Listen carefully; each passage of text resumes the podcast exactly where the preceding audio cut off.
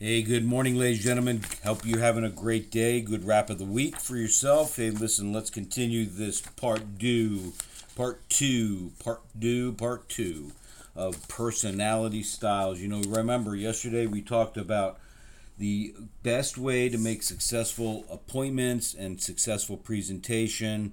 Your messages need to be received and understood by your prospects. Otherwise, you're not going to get what you want out of the opportunity that is probably sitting right in front of you and you can grab onto it. And for this to happen effectively, you got to be in a common ground in understanding your prospect's style and the way they make decisions and the way they move to th- through the process of and working with you. And if not, then typically no sales will result because you're not really connecting. Okay, we're, we're talking about understanding the style of the people that you're dealing with. So, yesterday I went through them. Make sure you go back to realprofitbuilders.com and list it. And as I noted in my e- uh, listen to the uh, recording, and as I noted in my email today, it's important that you just don't listen to this, although it's helpful to listen to it over and over again to reinforce the auditory fact- faculty in your in your mindset but it's also important that you write these things down, study them, and then practice them and put them into practice. So you practice them and then put them into practice and start looking at the different styles. Start looking for these keys so you can get a, a, a, an adjustment to them. As I mentioned a while back in discussing versatility in the four basic areas of the personality styles, these things are very important in order for you to really take it to the next level. And it takes time to work on these. It's not just a, okay, oh, this is cool. I listened to it and it's going to work for me. For some of you, it might work. Okay. I had a, a guy worked for me years ago and he had a mind of like a trap and he was able to take in information and he had a photographic memory and he had a very powerful uh, something going on in his brain that enabled him to go through some of these things quickly. I know I'm not that way for sure because it takes redundancy and repetition. So please do that for yourself. If you want this to work, if you want to get more sales, close more deals, get more people working with you in a win-win situation, get to understand this because this again this is very very powerful and and more importantly guys it'll make you feel a lot better it won't get, you won't go through the frustration of oh my gosh, I don't know why they didn't make a decision to buy with me. What did I say on the phone? I'm using my scripts. I practiced them. I did through I went through all of these processes yet they're not buying from me. You don't need to have that going on. You can avoid that doing all you can by learning these things and then applying them in your conversations, in your negotiations, in your presentations, in your communications with your family, a number of different areas that will enable you to be much more powerful in what you do and obviously, without question, most importantly, more confident. So you know, oh gosh, you know, I did all I could there and that's what's most important, isn't it? Right? So let's continue on today and hope you got your piece of paper out and continue down the list here. And I'll again put these recordings up so you can go back to them. So I'm going to rapid fire them today because of timing, and there's a there's a few of them here. So um, I want to continue on today with the profile of the shy buyer. Now the shy buyer, uh, you'll notice will uh, voice a mild objection. They're not going to be heavy handed on their objections. They'll agree with you easily They'll switch back to their first decision or another decision. Okay. They'll waver back and forth and then grant an appointment with you.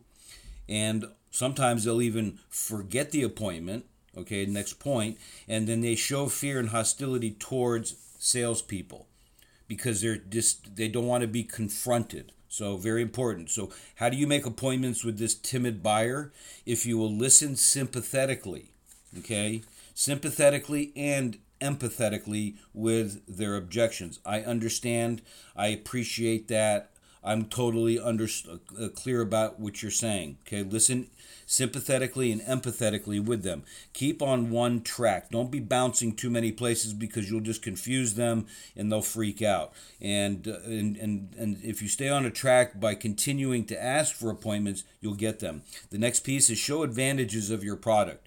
Okay, show the benefit of your product. Next is be friends with your prospective buyer. Okay, you hear some trainers out there, you don't want to build relationships, you don't need friends, you need to close deals. Yeah, you need to close deals, but the friendship factor is very, very important, especially working with these types of buyers, these shy buyers. Keep keep the prospective buyer feeling comfortable as possible. I'm going to make them feel comfortable and speak in a decisive tone of voice. They, although they're shy, they want to know that somebody is around them is certain if there is any uncertainty in your tonality, the way you act or posture yourself, the, you're you're not going to get anywhere with them because they feel uneasy. They need to know that somebody's going to comfort them, and a person who comforts them, just like a child, knows with certainty that the parent is making sure they're taken care of, and the parent does it with certainty, and the child goes, okay, I'm very comfortable and I'm very safe. So make sure you do that. The next one is the analytical buyer. Okay, now we're going to dive into this one at, no uncertain terms because I'm going to be bottom line about it, okay? But at the analytical side of it, the buyer will ask for more information about you, your company, your process, your steps, all of those things. They want to know how your plans work. They want more information over the phone oftentimes before making some decisions, all right? You can get through that by simply saying, I'll share that with you when we get together. It's better to show it to you so we can both talk about it and I can discuss it. So you're hitting both of their faculties of I can share it with you, their listening faculty and their visual faculty. Very, very helpful in getting through that. The, that information um, uh, they'll ask for you to send them information via email or mail it or drop it by, whatever. Um, they want to know who's used your service, so social proof is really, really important for them. And I believe that's across the board with most people, but for sure, analytical buyers want to know who's used you or your services, okay, and what were the results. They want to know I worked with Mike. He doubled my income in the last three months, and I want to make sure that uh, and I and I know that he did a great job for you. So they want to know the results of working, not only just the testimony, but what were the results as a result of working with you. Okay, the analytical buyer listens attentively. Listen attentively to their remarks and their questions and respond accordingly okay? So here's what you have to do with them is you got to create interest for your plan you got to give them some idea on how your plan will benefit them. They want to know specifics on that. Builds a suspense towards the interview. Don't divulge all your, your entire plan over the phone. Like i said We'll talk about that. That's a great question. And how I like to work, I got a step by step process to help you achieve your goal, your outcome. And I'd like to meet with you so we can go over them together and make an intelligent decision. Okay, because they want to be known that they're intelligent and the step by step, those words are very important. If it's possible, don't send any outline of your plan or idea before you meet with them. Again, you don't want to you want to you want to have enough to you got to get in front of them. Otherwise, they're just going to sit back, read information, and decipher it on their own terms and their own opinions. So that's why you want to get in front of them, and they they want to be listening with reason. Okay, the next buyer. Okay, I know I'm rapidly firing these guys, but listen, it's it's you get these, you go back and listen to them as I said. Okay, the stubborn buyer will give you quick, abrupt objections. Be empathetic about his or her objections and they will stall or make excuses. Don't be overly empathetic with them because they'll stall and make excuses. They fight against the appointment. They're challenging. They just, well, you know what, just send me some information. I'm not sure. I'm not interested. They'll give you all kinds of quick objections, and you'll notice it because they're they're pretty fast. Those objections. They, they will ask dominating questions. They want to seem like they're in control and they'll make dominating statements. All right. Now, here, as a salesperson, you want to show the stubborn buyer the advantages of arranging an appointment. Okay. Agree with them, build their egos up, adopt a customer you attitude, a customer you attitude, right? Arouse create curiosity and build suspense for the interview and the meeting that you're going to have with them. Don't don't puke on them everything. Don't let them know everything, but enough to say this will be great for you, and you will make the great decision by working with me. And let's get together and make that happen.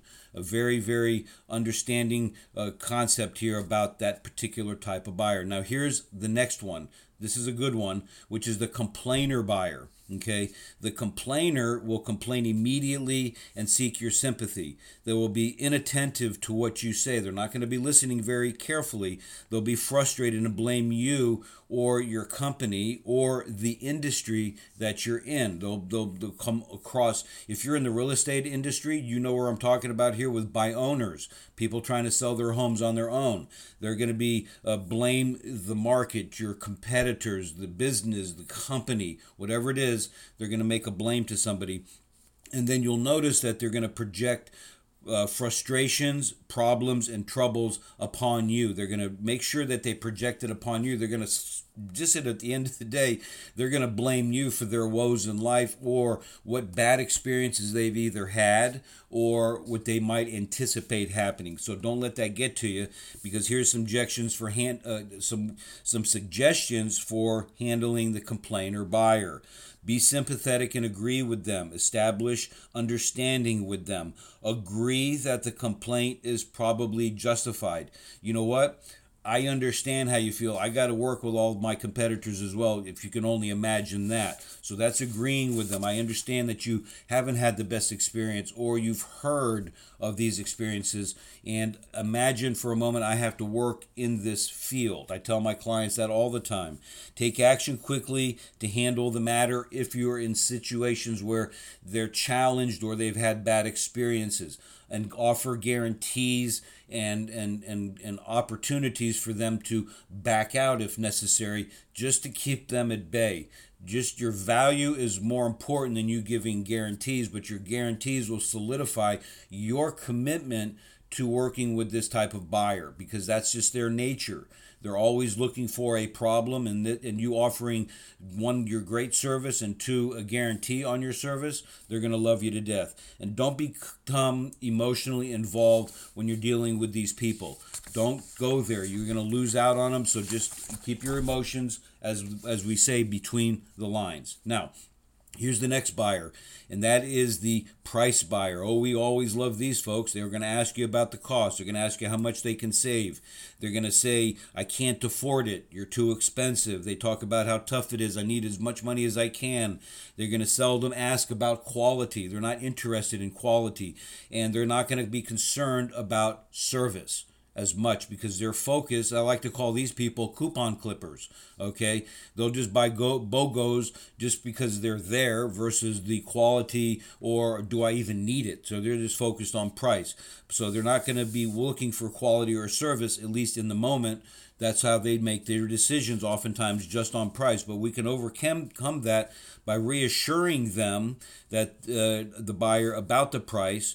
We can uh, change from price to savings. Okay, we don't want to give them how much it is over the phone because they're just seeking just the number. We want to get together, present our value, explain it, and then we discuss our price. We want to be warm and friendly with them. Okay, be empathetic with them in the vein of I understand that you want to know how much it is. When we get together, I'll show you exactly what you're going to get for the price you're going to pay or the investment you're going to make. Okay, again, that's it. And understand that they're going to be uh, concerned and be sympathetic. You know, I understand this might appear to be expensive, but let's look at what we're going to get as a result. So it's up to you in your presentation, assuming that you have one, that you're going to get them committed to the process. So work with price buyers. Don't let price get in your way. You're too professional for that. Now, the next buyer, if we have time here, yeah, we got two more, so I'm just going to throw it in. All right. The next buyer is the emotional buyer. Okay, we just love these people, right? Uh, the emotional buyer would be annoyed at your telephone call just for a moment. They'll give a quick objection to your calling them or calling upon them.